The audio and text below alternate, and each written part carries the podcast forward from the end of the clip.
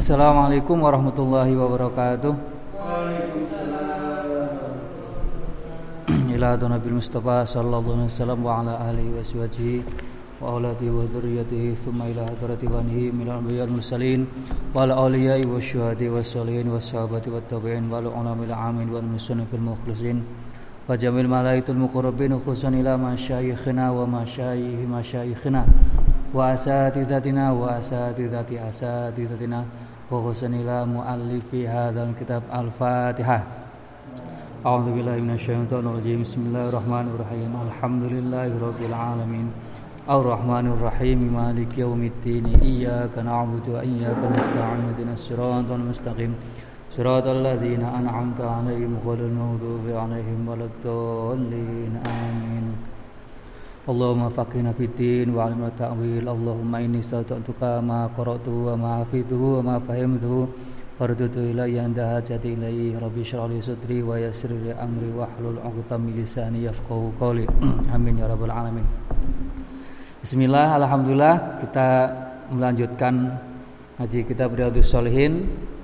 Ya, kita sudah sampai di bab babun fil mubadarati ilal khairati. Jadi bab tentang ag-ag ya, bersegera melakukan kebaikan. Ya, cepat-cepat melakukan kebaikan. Jadi cepat-cepat bukan gerusa-gerusuh. Ya. Jadi cepat-cepat mubadarah itu kalau ada kesempatan untuk melakukan kebaikan maka kebaikan itu diambil ya. Ya. jadi e, punya kesempatan dan mampu melakukan itu langsung dikerjakan tidak ditunda-tunda. Itu namanya mubadarah. Kita akan melanjutkan e, hadisnya. Bismillahirrahmanirrahim. Ar-Rabi'u utawi kang kaping papat. An Abi Hurairah saking Abu Hurairah radhiyallahu muga bareng gitu sallallahu Allah anhu saking Abu Hurairah. Kala wis dawuh sapa Abu Hurairah, wis ngucap sapa Abu Hurairah. Jaa jaa wis teka sapa rajulun wong lanang ila nabi marang Gusti Nabi sallallahu alaihi wasallam. Fakola mongko takon sapa rajul. Ya Rasulullah, duh Gusti Rasul, Ayu sodakot ayu sodakoti utawi di sodako iku a'dhamu luwih gede apa nih ajron ganjarane. Jadi ada seorang laki-laki tanya ke Rasul, "Ya Rasulullah, sedekah yang paling bagus itu kayak apa? Sedekah yang ganjarannya paling besar itu apa?" gitu. Kola jawab sapa Kanjeng, Kanjeng Rasul, "Anta anta soddako atau anta tasoddako atau anta soddako taknya satu atau boleh dua kalau jawab sapa kanjeng Nabi sedekah yang paling bagus adalah iku anta soddako yang to sedekah sapa sira? Wa anta hale utawi sira iku sahihun wong kang sehat. Syahihun tur pelit medit. Taksha kang wedi sapa sira? Al fakro ing fakir ing ing apa melarat miskin. Nah ini menarik ini ayu sedakoti a'dhamu ajron. Anta sedako wa anta sahihun syahihun tahsyal fakro jadi Nabi pernah ditanya Nabi sodakoh yang paling bagus yang paling uh, besar ganjarannya itu apa? Nah jawaban Nabi ini tidak soal nilai uangnya. Ya, bukan bukan jumlah uangnya, tapi adalah soal mentalnya. Anta sodako wa anta soihun syahihun taksal fakro. Yang pertama, sodako yang paling bagus itu sodako yang dilakukan ketika kamu sehat, badannya sehat. Ini maksudnya itu bukan e, sehat mampu gitu ya, mampu melakukan ya. dalam kondisi mampu sedekah. Ya. Karena kan biasanya sohi itu dibandingkan dengan ketika sudah mau sekarat ya kalau orang sudah sekarat itu kan e, sudah nggak boleh tasaruf lagi nggak boleh e, ya transaksi apa pun ya. Wasiat atau apa pun kan sudah nggak bisa. Jadi sohi itu maksudnya kondisi ketika e, belum sekarat yang seperti sekarang sehat ini gitu. Yang kedua syahihun pelit medit. Takhshal fakro takut miskin takut hartanya kurang kalau sedekah nah jadi sedekah yang paling bagus itu ketika kita punya dasar sifat yang pelit medit ya, kemudian kok mampu sedekah mampu memberikan uang kepada orang lain ya. nah kenapa kok itu bisa disebut sebagai sedekah yang paling bagus ya? Sebab ada apa pergolakan batin gitu ya. Ketika mau sedekah itu kan batinnya ngomong jangan nanti uangnya kurang. Nanti uangnya kurang padahal kamu mungkin punya kebutuhan yang lebih. Itu dorongan batinnya itu. Suara-suara batinnya yang mungkin bisa jadi dorongan setan. Nah ketika dia sedekah mampu melawan dorongan itu ya maka itulah yang kemudian menjadikan sedekahnya itu sedekah yang terbaik. Nilainya berapapun kalau itu kalau sudah melewati apa dorongan batin melewati pergolakan batin ya, artinya dia bisa mengalahkan dorongan nafsunya ya, maka di situ nilai kebaikan dari suatu sedekah gitu ya. Sahihun tahsal fakro. Jadi pelit ya e, dan takut kurang. Jangan sedekah nanti uangnya kurang ya. E, nanti kebutuhannya nggak tercapai ya. Tapi itu dilawan. Ketika dilawan dan dia mampu sedekah, maka itu ya as-sadaqatu as ayu ya. A'zamus sadaqati ajron, sedekah yang pahalanya paling besar. Nah, yang kedua, wa ta'mulu lan ngangen-ngangen sapa sira alghina ing sugih. Jadi lagi ngumpulin duit misalkan nabung ya. Rencana mau beli motor atau rencana mau beli mobil mau DP rumah misalkan. Artinya punya harapan-harapan ya eh, yang ingin dicapai dengan uang yang dia kumpulkan itu. Tapi kemudian misalkan eh, ada orang yang minta, ada tetangganya yang butuh gitu ya. Ada yang minta lah kayak gitu kira-kira datang ke rumah, Pak Bu, saya lagi butuh ya. Bukan bukan utang ini, bukan utang tapi minta lah kira-kira. Minta minta bagiannya Padahal si orang yang yang tetangganya ini ya mungkin punya rencana mau umroh, udah ngumpulin duit, ya, dan rencana beli motor atau beli mobil atau beli rumah. Ya. Sehingga ketika harus mengeluarkan uang kan itu agak berat ya. Sebab uangnya dikumpulkan itu dia punya tujuan tertentu ya. Sehingga ketika uangnya diberikan pasti akan mengurangi jumlahnya gitu ya. Harus nunggu waktu lagi buat ngumpulin sampai jumlah tertentu.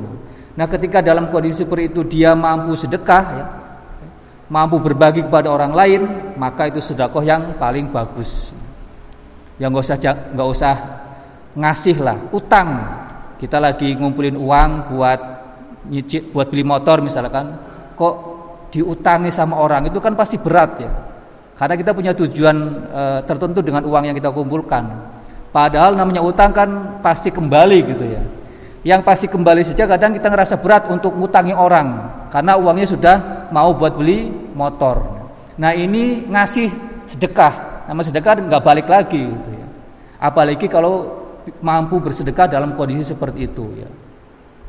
Jadi ngumpulin uang uh, untuk tujuan tertentu, uangnya kurang untuk sedekah. Kalau dia sudah mampu melawan dorongan seperti itu, maka itu sedekah yang paling baik. Jadi bukan terkait nilainya nih, bukan terkait jumlah uangnya ya, yang buat sedekah itu lebih bagus. Nah, artinya apa? Artinya baik orang yang uangnya berlebihan, uangnya sedang-sedang saja atau mungkin e, orang yang berkekurangan ya punya peluang untuk apa? Bisa sedekah yang terbaik ya, ya. Bisa sedekah yang terbaik ya, yaitu ketika sudah mampu melawan dorongan nafsunya untuk tidak bersedekah. Kalau soal nilainya kan mungkin eh, seratus ribunya orang yang eh, nggak berpunya sama seratus ribunya orang yang mungkin sedang-sedang saja kan pasti beda itu kan. Padahal uangnya sama. Tapi pasti eh, untuk bisa orang yang mungkin berkekurangan untuk bisa sedekah seratus ribu kan banyak yang dipikirkan kan, pikir panjang ya.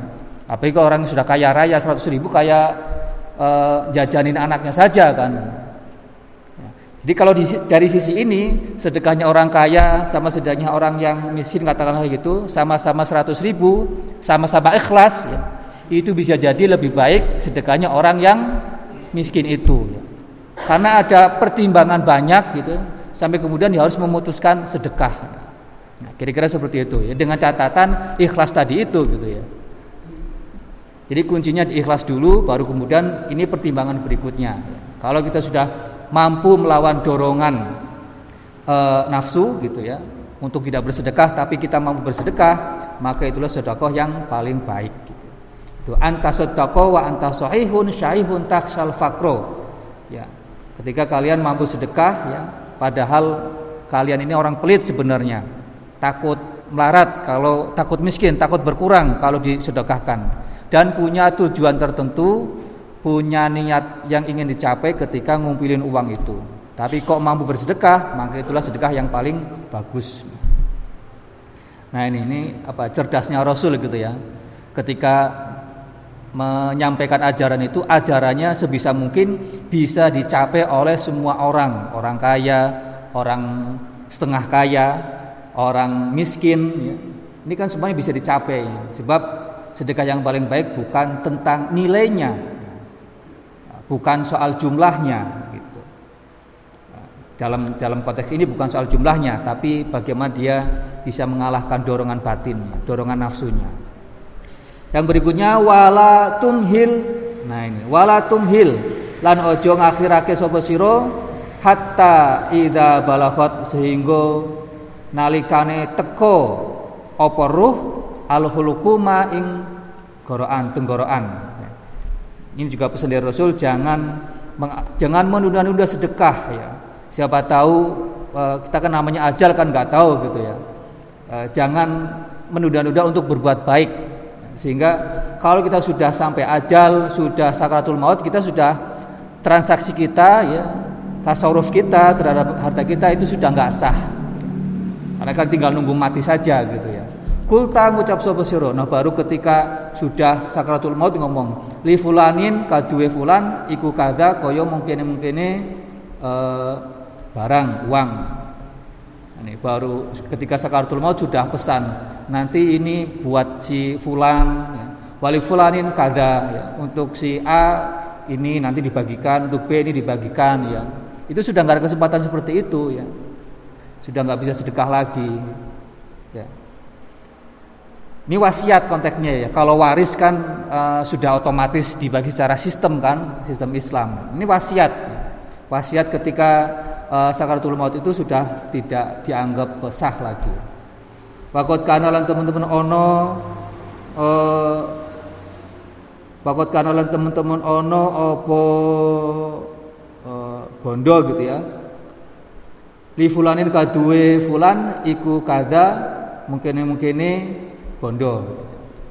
Nah itu jadi jangan menunda berbuat baik Jangan menunda berbuat baik sebab ketika sudah masanya sakaratul maut kita sudah tidak dianggap lagi sebagai manusia hidup ya karena sudah sakaratul maut gitu kan. Itu semua jenis e, transaksi kita yaitu tidak tidak sah.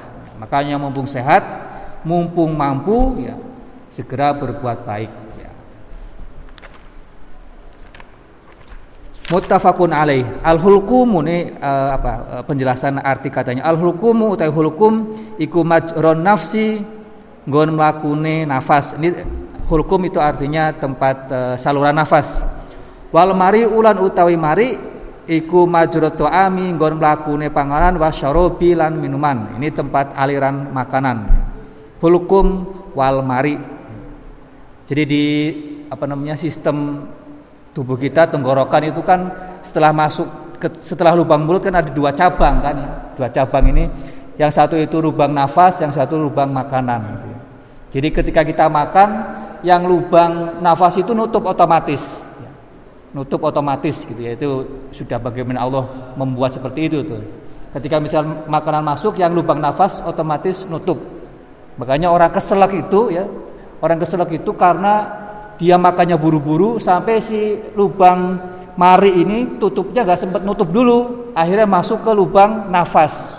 Akhirnya dia nggak bisa nafas kalau nggak segera ditolong ya nafasnya bisa berhenti itu. Orang kesel itu seperti itu. Makan buru-buru banyak yang dimakan. Ketika sebagian sudah masuk yang ini belum sempat nutup gitu. Akhirnya masuk ke lubang nafas gitu ya. makanya kan eh, pesan-pesan dari Rasul itu kalau makan jangan sambil berdiri, jangan sambil jalan, ya. duduk. Maksudnya biar kondisi kita itu tenang, ya. biar makanan yang masuk itu nggak salah masuk, ya. masuknya benar ke aliran makanan, ke hulkum, ya. ya. Tidak sampai kesasar ke saluran nafas nanti bisa keselak, bisa bahaya itu. Itu namanya hulkum dan mari. Nah hulkum dan mari tempat nafas dan saluran makanan ini kalau hewan ya itu yang kalau nyembelih itu yang harus putus itu. Dua saluran nafas dan saluran makan ini harus putus ketika nyembelih gitu. Nah, al khamisu utawi kang hadis kang kaping 5 an an an an Anasin saking sahabat Anas radhiyallahu muga-muga paring ridho sapa Allah Gusti Allah anhu saking Anas. Anna Rasulullah saat temani Gusti Rasul iku akhoda ngalap jupuk mengambil sapa Rasulullah saifan ing pedang yauma Uhudin ing perang Uhud ya. Jadi ini Rasul uh, saat perang Uhud ya ngambil pedangnya nih, ngangkat pedangnya. Fakola mongko dawuh sapa Kanjeng Nabi, man utawi sapa iku khudu ngalap megang ngambil sapa man minni saking ingsun hadza ing iki-iki pedang. Jadi Nabi lagi ngumpul-ngumpul, ini mungkin lagi persiapan gitu ya belum sampai perangnya pada perang Uhud. Kata Nabi, siapa yang mau pedang saya ini? Ya, jadi diangkat, ditawarin pada sahabat, siapa yang mau pedang saya ini? Fabasautu mongko podo beber. Aidiyahum ing fabasatu mongko podo beber sopo sahabat. Aidiyahum ing piro-piro tangannya sahabat. Ya. Nah ketika Rasul nawarin siapa yang mau pedang saya langsung mungkin kalau sekarang yang ngacung ya saya saya saya saya gitu ya mau semuanya itu ya. Nah, tapi Rasul kasih pertanyaan lain. Kulu kulu insanin utawi saben-saben e, menungso sahabat yang ikut perang itu minhum saking e, sahabat Iku yakulu podo ngucap sapa insanin. Ana ingsun, ana ingsun. Saya Rasul, saya Rasul, saya Rasul gitu. Ditawarin semuanya mau ya. Ya karena kan istimewa gitu kan dari Rasul ya eh, pedang Pasti semuanya mau kalau ditawarin. Kola dawuh sapa Kanjeng Nabi Rasulullah, "Faman mongko utawi sapa iku khudu ngalap sapa man hu ing pedang bihaqihi kelawan hake pedang." Nah, tadi ditawarin semuanya mau. Badan Rasul eh, ngasih eh, pertanyaan berikutnya. Oke, kalau memang ada yang mau, tapi siapa yang bisa menggunakan pedang ini dengan benar sesuai dengan haknya ya. dengan benar itu bukan bukan terampil pakai pedangnya ya tapi e, pedang ini digunakan dengan benar yaitu e, mendorong dia untuk bisa melawan musuh gitu. semangat perjuangan ya bisa e, digunakan untuk e, berjuang ya bisa mendorong dia untuk lebih semangat untuk berjuang kira-kira siapa gitu Famanya khudhu bihaqi. Ya. Kalau dan mau e, syarat berikutnya siapa yang bisa menggunakan pedang ini secara benar dengan benar. Fa'ajama mongko podo apa? Nahan diri. Sopo al kaumu kaum sahabatnya. Begitu ditanya siapa yang bisa menggunakan pedang ini secara benar, nggak ada yang tunjuk tangan ini. Semuanya menahan diri. Yang pertama tadi pasti tawarin siapa yang pedang saya, semuanya pengen. Tapi begitu ditanya siapa yang bisa menggunakan pedang ini dengan benar, nggak ada yang tunjuk tangan, ya, semuanya nahan diri, semuanya diam. Ya. Tapi ada satu orang ini, fakola mongko ngucap sopo abu abu dujana ta abu dujana radhiyallahu anhu ana utawi ingsun iku akhudhu ngalap sopo ingsun hu ing pedang bihakihi kelawan hake pedang. Nah, beranda orang namanya Abu Dujanah ini yakin ini. Rasul saya insya Allah mampu. Nggak pakai insya Allah sih tapi dia yakin. Rasul saya mampu menggunakan pedang panjenengan ini dengan benar dengan hak pedang tersebut. Ya padahal tadi Rasul nggak nggak nyebutin ini kira-kira yang disebut dengan benar itu apa. Tapi karena tadi karena Rasul nggak menyebutkan dengan benar akhirnya para sahabat ini nggak ada yang tunjuk tangan ini. Karena mungkin masih bingung apa maksudnya dengan benar itu ya Padahal masing-masing ngerasa mampu kalau sekedar megang pegang pedang, ambil pedang, make pedang itu kan gampang kira-kira seperti itu ya. Tapi itu nggak dijelaskan sama Rasul ya. Akhirnya mereka mungkin menahan diri. Tapi ada satu orang yang yakin.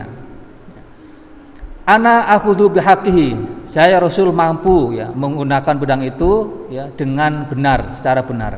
Fa mongko fa mongko ngalap sopo Abu Dujana huing pedang fa falako mongko mecah-mecah mencabik-nyabik mencabik-cabik sopo Abu Dujana bihi kelawan pedang hamal musyrikina ing piro-piro ing endase piro-piro wong musyrik. Nah ini ternyata e, menggunakan pedang secara benar itu maksudnya menggunakan pedangnya untuk bisa mengalahkan musuh. Nah, nah ini tahu fa'falako bi hamal musyrikin. Nah itu maksudnya ya. Jadi bukan sekedar mau saja ya, tapi dia berani ya. Dia semangat ya. Dia e, mampu mengalahkan musuh gitu ya. Nah, Abu Dujanah ini yang yang punya keberanian seperti itu ya. Ya mungkin pada saat itu ya semua sahabat yang sudah terlibat di uh, perang Uhud, apalagi sudah sampai di lokasi perang kan pasti uh, semangatnya uh, uh, ya semangatnya semangat berperang gitu ya. Tapi yang punya keberanian lebih kan mungkin nggak semuanya gitu ya. Sama-sama punya semangat tapi mungkin levelnya yang berbeda. Ya, bisa jadi Abu Dujana ini orang yang level keberaniannya, semangatnya itu melebihi para sahabat yang lain sehingga ketika ditanya, siapa yang mampu menggunakan pedang ini dengan benar, Abu Dujani langsung langsung angkat tangan. Ya. Akhirnya dia e, berhasil menerima pedang dari Rasul. Ismu Abu Dujanata jenenge Abu Dujanah iku sama kubnu Kharsyata. Namanya namanya sama bin Kharsyah Kharsyah. Ya, Kharsyah.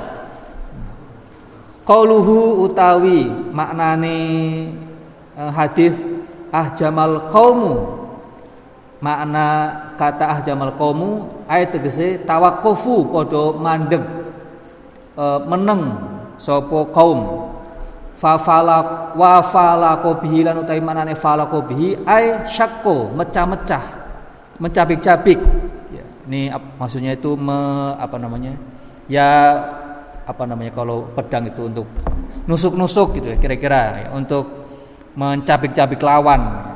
Syako hamal musyrikina, macam-macam hamal musyrikina, mana nih hamal musyrikin? Ai ru'usahum piro-piro ndase uh, musyrikin. Nah itu ya.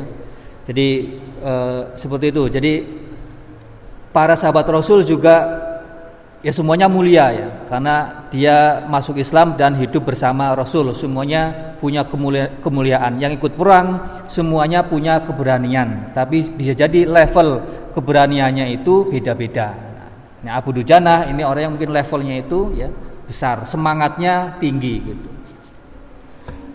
Asadisu utawi kang kaping 6 an an ani Zubair bin Adiyin saking Zubair bin Adi. Kola ngucap sapa Zubair bin Adi ataina uh, nekani sapa ingsun Anas bin Malikin ing Anas bin Malik. Nah, berarti Zubair bin Adi ini kalau di istilah hadis namanya tabi'in ya.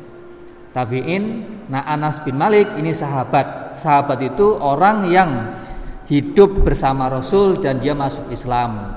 Nah, kalau tabi'in kayak Zubair bin Adi ini uh, orang yang nggak sempat menangi Rasul, ya. tidak sempat bertemu dengan Rasul. Rasul sudah wafat, orang ini baru lahir. Ya. Jadi dia baru dia ketemunya dengan sahabat Nabi, gitu. Itu namanya tabiin. Orang yang hidup pada masa sahabat, ya, dan dia masuk Islam. Kalau nggak masuk Islam, nggak disebut sahabat. Kalau nggak masuk Islam, nggak disebut tabiin. Ya. Jadi syaratnya masuk Islam dan hidup dengan uh, Rasul atau sahabat. Nah itu apa? Uh, pengertian dalam uh, ilmu hadis itu. Ataina kani sapa ingsun Anas bin Malik ing Anas bin Malik radhiyallahu anhu fasyaqauna. Mongko wadul sapa ingsun ilaihi marang Anas bin Malik ma ing barang nalko. Uh, nalko kang nemoni ya, ketemu sapa ingsun minal hajaji saking hajat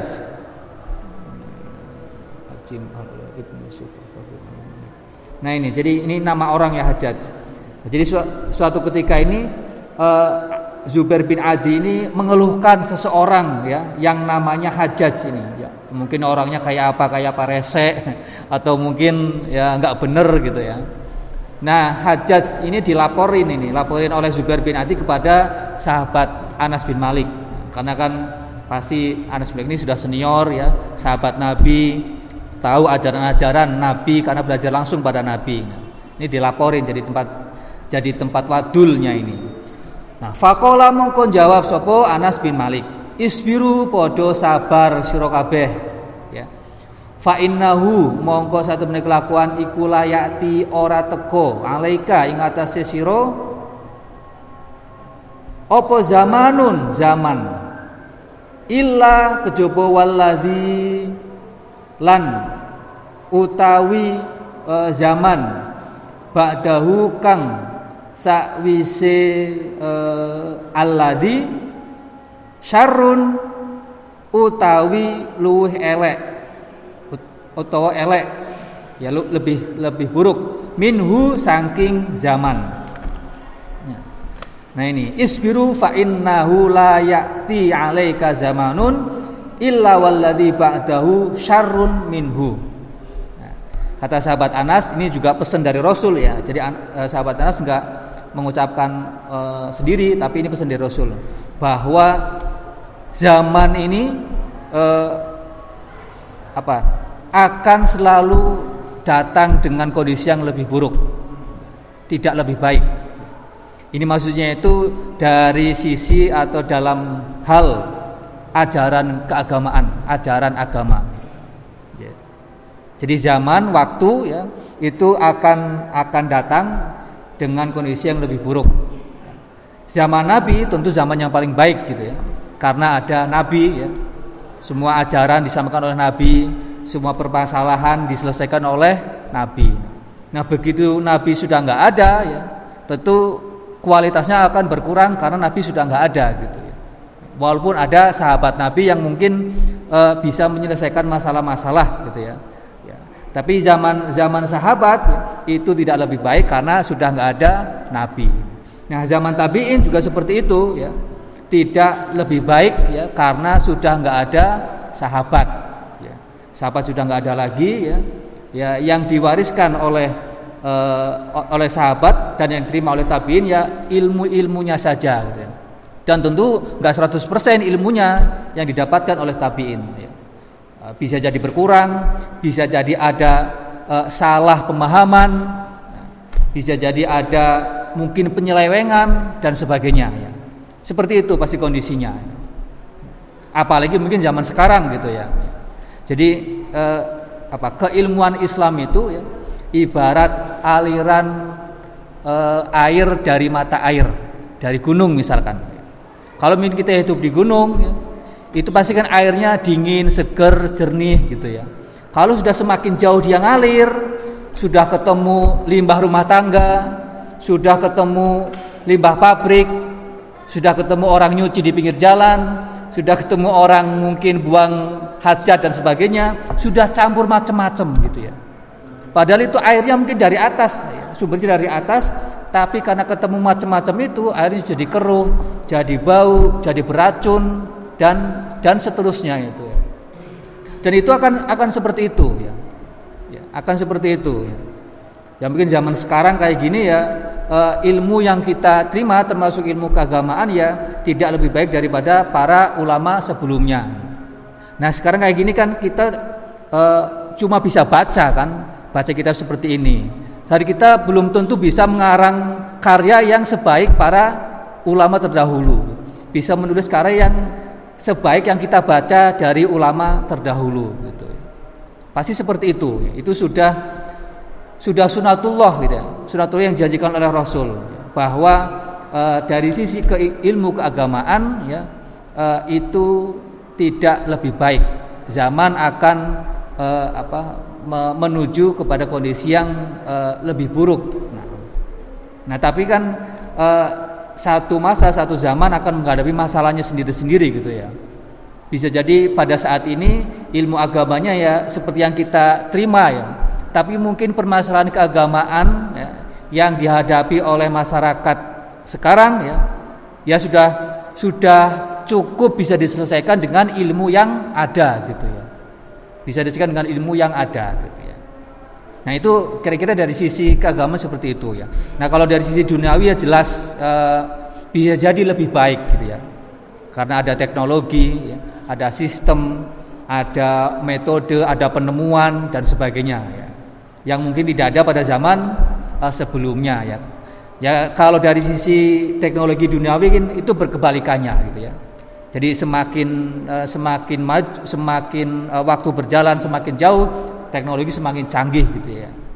Itu kira-kira seperti itu. Isbiru fa innahu la ya'ti 'alaika zamanun illa walladhi ba'dahu syarrun ya. Ini bisa jadi yang dikeluhkan oleh sahabat Jubair tentang yang namanya hajat ini ya tentang kelakuannya ya, tentang perilaku keagamaannya ya, dan sebagainya.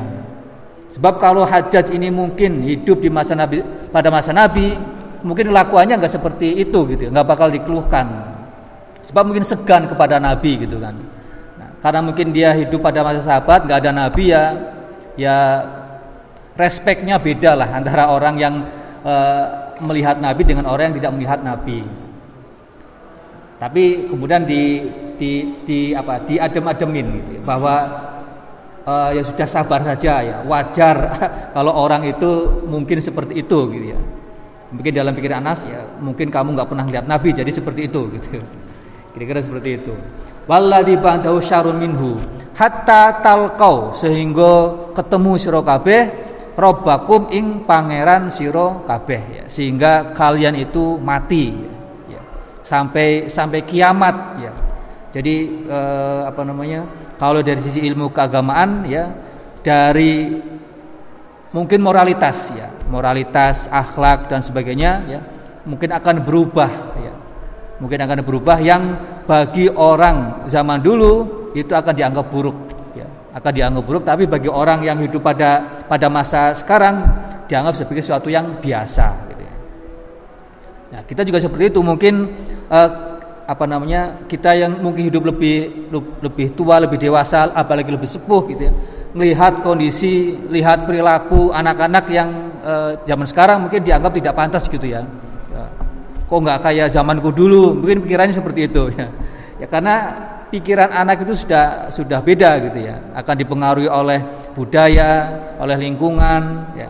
Yang mungkin itu tidak ada pada masa uh, dia kecil atau dewasa pada masa masa sebelumnya gitu ya jadi itu sudah sudah sunatullah gitu ya sami itu mirang sapa ingsun krungu sapa ingsun hu ing ing ucapan tadi isbiru dan seterusnya itu min nabiyikum saking nabine sira kabeh sallallahu alaihi wasallam jadi tadi yang disampaikan Anas yaitu uh, dawuhnya Rasul ya. Rawawi sirawatake hu ing hadis sapa Al Bukhari yu Imam Bukhari. Nah itu jadi uh, kalau kita mungkin mengeluhkan ya, kondisi sekarang ya ya kita bisa menenangkan diri sendiri itu. Nah, nah bisa jadi kondisi setelah kita itu akan jauh lebih buruk atau lebih buruk lah paling enggak gitu ya. Jadi kita bisa nenangin diri sendiri lah gitu ya. Ya masih mending ya zaman kita kayak gini ya. Kita nggak tahu zaman nanti akan seperti apa ya. Akan lebih buruk atau atau bagaimana gitu ya. Nah itu. Nah kode untuk bisa melihat itu ya ya kita bisa lihat lah di media sosial gitu ya. Di TikTok apalagi seperti itu yang yang populer di kalangan anak-anak ya. Mungkin kalau ibu-ibu ini yang sudah uh, sepuh-sepuh kalau lihat uh, apa namanya perilaku mereka video-video mereka mungkin akan lihat gileng-gileng kira-kira seperti itulah ya uh, akan dianggap uh, kok kayak gitu akan pikirnya seperti itu kan ya karena memang sudah beda budayanya gitu ya Asabiu utawi kang kaping pitu an Abi Hurairah ta sange Abu Hurairah radhiyallahu muga-muga paringida sapa Allah Gusti Allah anhu sange Abu Hurairah Anna Rasulullah ing saat temen Rasulullah sallallahu alaihi wasallam kola iku dawuh sapa Gusti Rasul badiru age-ageo sira kabeh cepet-cepet sira kabeh bil a'mali kelawan pira-pira amal sab'an ing pitu. Jadi ada tujuh ada tujuh kondisi ya. Ada tu, ada tujuh kondisi, tujuh hal yang harus diwaspadai. Ya. E, jangan sampai itu e, melewati kita, ya, sehingga kita tidak sempat beramal. Ya. Artinya kita mesti segera beramal. Kalau punya kesempatan untuk berbuat baik kerjakan, jangan sampai nunggu tujuh hal ini. Kalau di riwayat lain kan uh, ikhtanim khomsan qabla khomsin. Dia ada lima, kerjakan lima hal sebelum sebelum ada lima hal. Nanti nanti lima hal yang disebut Rasul itu masuk dalam dalam tujuh ini gitu ya. Yang pertama, hal tangdiruna onotoh atau ora. Ini hal pertanyaan tapi maknanya bukan pertanyaan. Hal uh, ono to, hal tangdiruna ono to uh, ngenteni sapa sira kabeh illa fakron kejaba ing kefakiran munsiyan kang nglalekake yang melalaikan nah, nah yang pertama ini ya. hal tang hal tangdiruna illa fakron mungsian jadi uh, yang pertama ini kemiskinan yang membuat lupa kemiskinan yang melalaikan Nah, apa kemiskinan yang melalaikan itu? Yaitu ketika uh, kita ya, misalkan kita jadi orang miskin gitu ya, tapi kita insya Allah orang kaya semua ya bu ya. Kalau nggak kaya harta ya kaya hati lah paling nggak bu. Nah ini uh, ada sesuatu yang berbahaya dalam suatu kemiskinan itu, yaitu apa? Ketika kita mengeluhkan kemiskinan itu ya. Ketika kita uh, setiap hari kepikiran kok hidup kayak gini amat gitu ya, duit sedikit, ya pengen tapi nggak pengen ini pengen itu tapi nggak keturutan ya ngeluh terus kayak gitu Sa karena saking ngeluhnya dia lupa bersyukur. Dia lupa bersyukur. Dia fokus pada satu keinginan yang gak tercapai padahal dia masih sehat masih hidup masih mungkin bisa makan uh, masih uh, suami atau istrinya sehat anak-anak sehat masih bisa sekolah ya. Tapi ada satu hal yang dia keluhkan ya. Sehingga itu melalaikan melalaikan eh, apa namanya melupakan nikmat-nikmat yang lain nah itu. Jadi jadi itu potensi bahaya dalam kemiskinan seperti itu ya. Membuat kita ngeluh ya sehingga kita melupakan nikmat yang mungkin jauh lebih banyak dari hal yang kita keluhkan. Mungkin di antara 10 itu padahal yang di, yang dikeluhkan cuma satu sehingga kita melupakan sembilan nikmat yang lain. Itu maksudnya. La hal tangtadziruna illa fakron mungsian. Apa kamu mau nunggu miskin dulu? Ya. Sehingga kamu mungkin tidak sempat uh, berbuat baik, tidak sempat berpikir baik ya, tidak sempat beramal baik. Maka ketika mumpung masih punya uh, uang gitu ya, masih punya uh, kecukupan, gunakan uang itu kecukupan itu untuk untuk kebaikan, untuk sedekah, untuk memenuhi hak-haknya dan seterusnya gitu ya. Hal tang hal tang tadiruna illa fakron mungsian. Apa kamu mau nunggu miskin dulu uh, uh, yang bisa mengingatkan bahwa kesempatan untuk beramal itu sesuatu yang berharga gitu. Kira-kira seperti itu. Auhinan kalau tadi ini nasihat untuk orang miskin kira-kira, untuk orang yang fakir yang mengeluh yang kedua, auhinan utawa sugih mudghiyan kang nyesatake, menyesatkan, melalaikan, melalaikan juga. Nah ini sama ya, e, orang kaya juga punya potensi e, apa namanya e, lalai. Ya. Ada resiko dalam kekayaan, ada resiko menjadi orang kaya. Jadi salah satu resikonya orang miskin itu gitu, dia ngeluh ya, dengan kemiskinannya sehingga dia lupa bersyukur, lupa beramal baik gitu ya. Kalau resiko menjadi orang kaya itu dia sama ya, karena dia sibuk kerja ya, lebih mementingkan eh, kerjanya cari duit sehingga dia lupa dengan kewajiban dengan Tuhannya ya. Melalaikan mungkin eh, kewajiban terhadap keluarganya. Ya.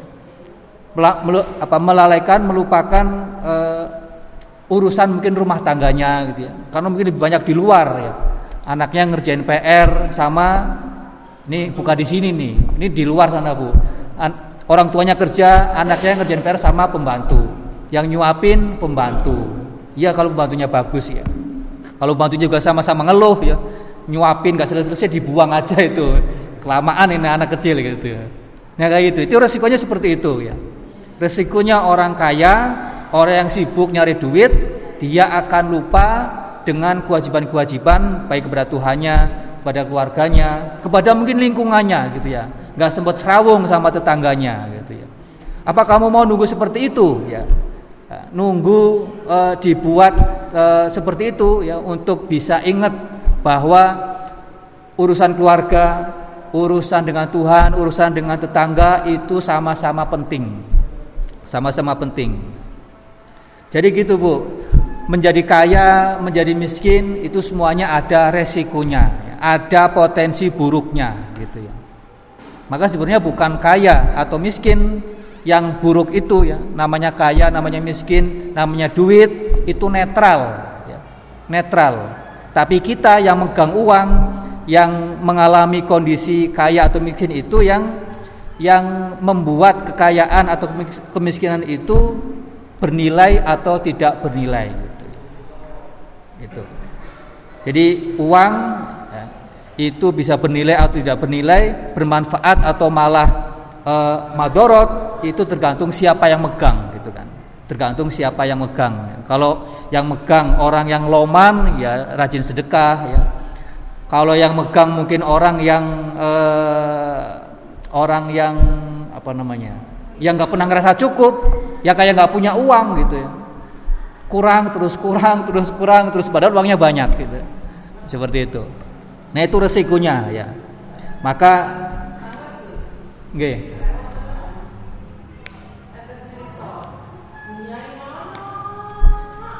Mana terus? Lahiran terus. Uh, santri nih. Iya. Sebenarnya kan pada prinsipnya itu ya bukan cuma ngomong aja bu, pendidikan gitu ya uh, ngajarin ngaji, ngajarin pelajaran sekolah, itu sebenarnya kan tugas uh, tugas orang tua. Tapi kenapa kita nyekolahin bu? Kenapa diserahin ke SD, ke MI, diserahin ke pondok gitu ya? Itu karena ya kita tidak punya kemampuan untuk ngajarin sendiri, nggak punya keilmuan sendiri dan sebagainya. Didelegasikan.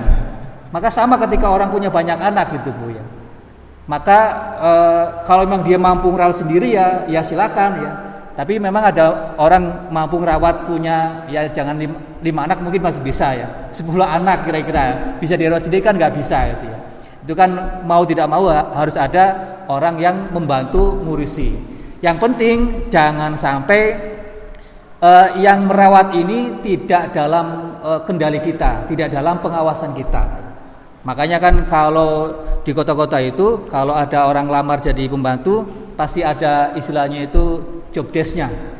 Ada eh, apa yang harus dikerjakan, apa yang tidak harus dikerjakan. Poin-poinnya ini. Ini kamu harus ini ini itu. Kalau nyuapin yang benar, kalau mandiin yang bersih dan sebagainya gitu. Nah, kalau kalau misalkan ada punya yang seperti itu ya sudah sudah ngasih eh, apa namanya aturan-aturan tertentu ya ya saya kira nggak masalah ya daripada ngurus sendiri tapi nanti nggak betul jadinya bu iya kan ngurus sendiri uh, nyu, apa namanya udah nyuci sendiri mandiin sendiri sepuluh anak tuh dimandiin sendiri nanti nggak bersih tuh kalau kayak gitu gitu. Ya, mungkin ya uh, sebagian dikerjakan sendiri sebagian dikerjakan oleh orang yang membantu. Asal itu bukan rangka lepas tangan bukan rangka melepaskan tanggung jawab. Itu bukan itu karena e, misalkan yang bersangkutan tidak sanggup ya, sudah nggak bisa mengelola semuanya gitu ya.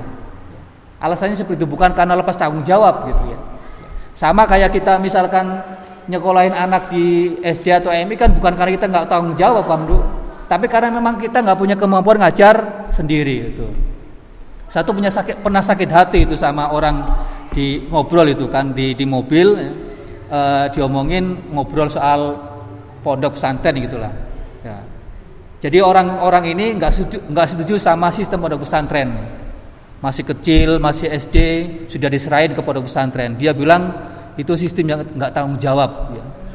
Tanggung jawab sebab sebab seolah-olah orang tua itu melepaskan tanggung jawabnya ya terhadap anak. Ya. Saya sempat dalam hati wah kok gitu pikirannya sakit hati itu ya padahal kan uh, itu kan apa delegasi aja kan sama seperti orang yang menyekolahkan anaknya kan bukan berarti kita nggak tanggung jawab kan gitu ya sama ketika orang mondokin anaknya. Itu kan pengen level pemahaman agamanya lebih dan orang tua nggak punya kemampuan untuk itu gitu ya. Jadi prinsipnya kayak gitu ya. asal bukan dalam rangka melepaskan tanggung jawab ya. Eh, kita punya aturan-aturan yang diberikan kepada pengasuh itu ya. Ya saya kira nggak masalah gitu ya. Saya kira nggak masalah. Monggo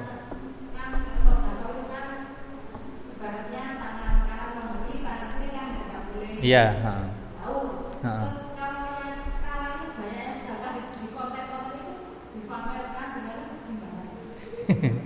ya sedekah tangan kanan, yang kiri Eh, nggak uh, tahu. Itu kan artinya biar ikhlas gitu ya. Biar ikhlas. Di konten-konten gitu ya. Di iya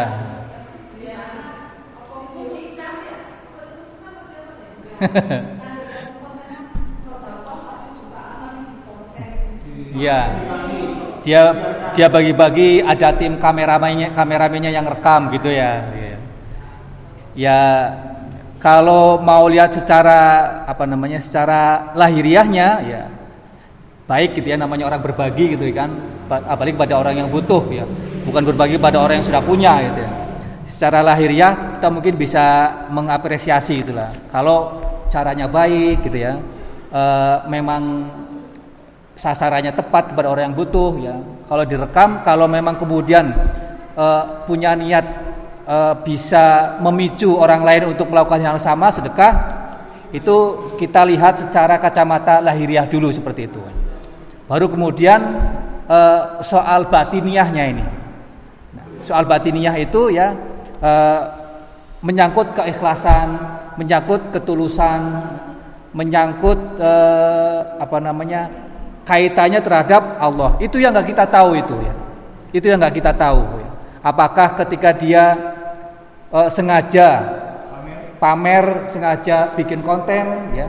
Niatnya karena pengen uh, sehingga kalau di posting dapat dapat like, dapat komentar mantap, dapat like. Nah, kalau memang dari awal punya niat seperti itu ya, berbaginya baik ya, karena kepada orang yang butuh, tapi dari sisi batiniah ya tidak ada nilainya di hadapan Allah, Bu. Tidak ada nilainya di hadapan Allah. Kalau seperti itu ya. Tapi kan kita nggak tahu niat orang yang di yang disorot itu kan, ya. niat dalam hatinya seperti apa. Iya. Kalau memang disorot, ya uh, niatkan bahwa nanti saya posting ini dalam rangka bukan dapat like, bukan dapat komen bagus, tapi ya kira-kira menginspirasi gitulah, ya. memicu orang lain untuk ikut sedekah. Kalau niatnya seperti itu, insya Allah kita bisa bisa menilai lah. Tapi ya itu, iya itu yang yang yang video baru itu kan ya. Uh, Bu Bu Paun. Anaknya anaknya Bu Mega. Kan lagi rame itu sedekah sedekah sedekah di dilempar-lemparin gitu ya. Ya ya sekali lagi ada apa namanya sedekah itu ya apa pun bentuknya ada sisi lahiriah ada sisi batiniah sisi lahiriah kita bisa menilai itu. Kalau caranya bagus, ya, caranya santun, e, caranya menyenangkan, secara lahiriah mungkin kita bisa, oh baik gitu ya, karena caranya bagus dan tepat sasaran kepada orang yang butuhkan. Nah dari sisi batiniah itu prinsipnya harus ikhlas, harus tulus. Batiniah yang kita nggak bisa nilai ini. Walaupun mungkin dia ngaku-ngaku saya ikhlas, saya tulus, saya niatnya membantu ya kita nggak bisa menilai gitu.